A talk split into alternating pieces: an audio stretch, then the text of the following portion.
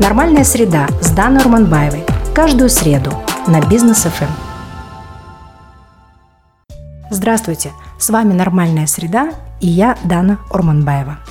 На днях в мой телеграм-канал пришла ссылка на видеонарезку традиционных встреч Акима Алматы с общественниками и журналистами. Как вы знаете, эти встречи проходят в открытом формате довольно эмоционально.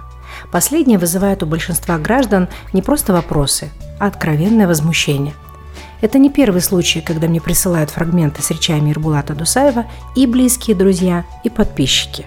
Полагаю, что люди отправляют их с целью ну, чтобы с присущей мне смелостью я выразила возмущение и каким-то образом усилила резонанс в обществе.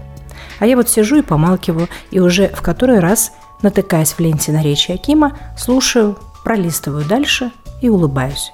Ни одна моя клетка не реагирует на ответы городоначальника гражданам. И не потому, что я знаю его лично или общаюсь с Гульнарой, его супругой, кстати сказать, девушкой с благородной гражданской позицией в аспекте благотворительности. Она занимается добрыми делами давно и скрупулезно, но выпуск «Нормальной среды» не об этом. Я лишь оттолкнулась с примером, когда мы, как общество, не зрим в корень, ну, как бы ругаем разлетающийся необузданный тополинный пух. По сути, ведем битву с самими собой. Есть такое в простонародье выражение «сами придумали, сами обиделись». Сегодня Казахстан проживает очередной крутой виток в истории. Кто-то блаженно верит в перемены, кто-то категорически не верит, но в обоих вариантах мы теряем время вот на такие неконструктивные дискуссии. Дискутировать нужно. Вообще дискуссии всегда важны но смотря где и по какому поводу. Так вот, возвращаясь к примеру с интонациями Акима, задаюсь вопросом, зачем граждане тратят время на обсуждение в медиаполе его эмоций? Какой в этом конструктив? Своими формулировками и интонациями, внимание, при решении сложных задач, что гораздо приоритетнее, чем сами дискуссии, Аким Дусаев пытается держать штурвал самого собрания, экономит время, не мямлет – и, на мой взгляд, правильно делает. Поделюсь одним инсайдом. Власть имущие в своем большинстве ужасно боятся открытых встреч с народом, в особенности резонансов в соцсетях. И потому, если вы заметили, всегда реверансируют перед аудиторией, ну или отписываются холодными бездушными письмами. А то и вовсе впадают в крайности, могут матом выругаться и даже оттолкнуть человека. Помним такие кейсы. А Аким Алматы грани хоть и близок, ну, когда резко отвечает, но не переходит ее. В одной из книг еще в 2014 году я описываю свою авторскую теорию, которая как раз дает отличные и весьма жизнеспособные рекомендации для подобных случаев в вашей жизни. Речь идет о навыке отделять эмоцию от информации. То есть, когда вы участник процесса, слушайте только информацию, а эмоцию оставляйте вещающему. В таких случаях эмоция по инерции продолжает его самого, как психического субъекта, а не социального. А его социальный субъект выражен как раз в содержании сообщения. Простыми словами, закрепляю мысль. То, как разговаривает ваш руководитель на таких собраниях или на дебатах, не имеет значения.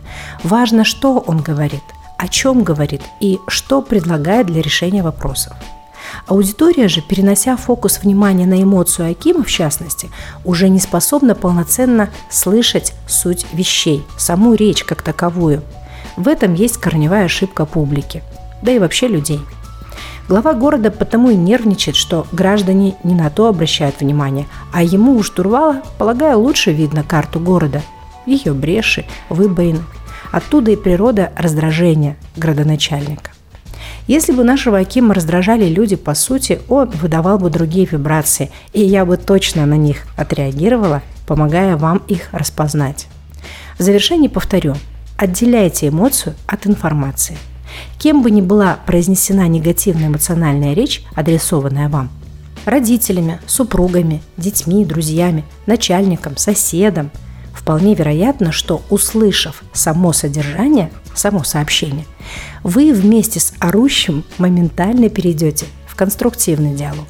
Ежели в приоритет вы выведете эмоцию и забудете про информацию, то никакого положительного результата не будет, да и отношения в момент разрушатся. Не надо признаваться Акиму в любви на общественных собраниях. В любви можно признаться автору книг или музыканту после концерта. А Акима лучше слушать, ну раз приходите на такие встречи, и лучше предлагать уникальные идеи в здоровом, умном диалоге. Предлагайте даже решения.